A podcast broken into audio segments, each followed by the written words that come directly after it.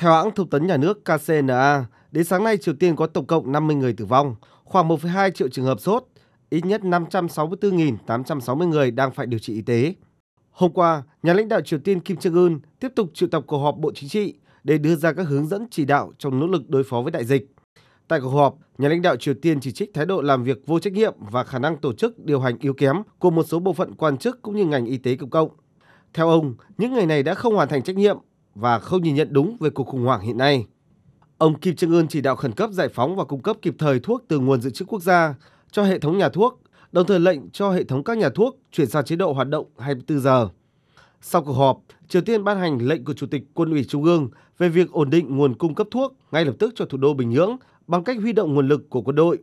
Bên cạnh công tác phân phối thuốc được chú trọng, truyền thông Triều Tiên đang đẩy mạnh tuyên truyền về các biện pháp chống dịch như vệ sinh đường hô hấp, uống nước đầy đủ. Bác sĩ bệnh viện Kim Man Yu, ông Ri Young Su cho biết. Điều quan trọng là mọi người phải nghỉ ngơi đầy đủ và uống nhiều nước để tránh mất nước. Ngoài ra, mọi người cũng cần ăn những thứ dễ tiêu hóa, giữ vệ sinh răng miệng và súc miệng bằng nước muối thường xuyên.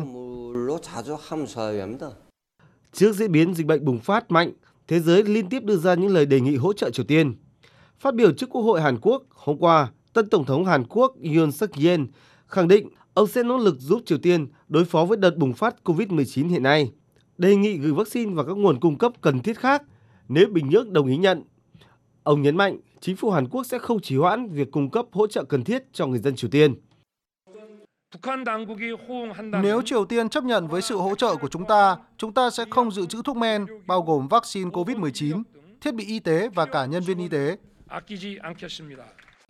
Hàn Quốc cũng đang lên kế hoạch tổ chức một cuộc thảo luận ở cấp chuyên viên với phía Triều Tiên để thúc đẩy sự hỗ trợ này. Đến nay, Triều Tiên đã nhận được nhiều lời đề nghị hỗ trợ từ cả Liên Hợp Quốc, Trung Quốc và Nga.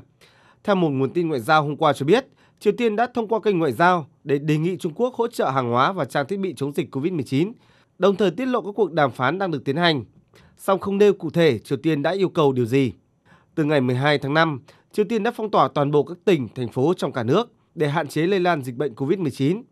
Nước này cho biết phần lớn số ca tử vong xuất phát từ nguyên nhân người dân bất cẩn trong việc dùng thuốc và thiếu kiến thức và hiểu biết về dịch bệnh cũng như phương pháp điều trị.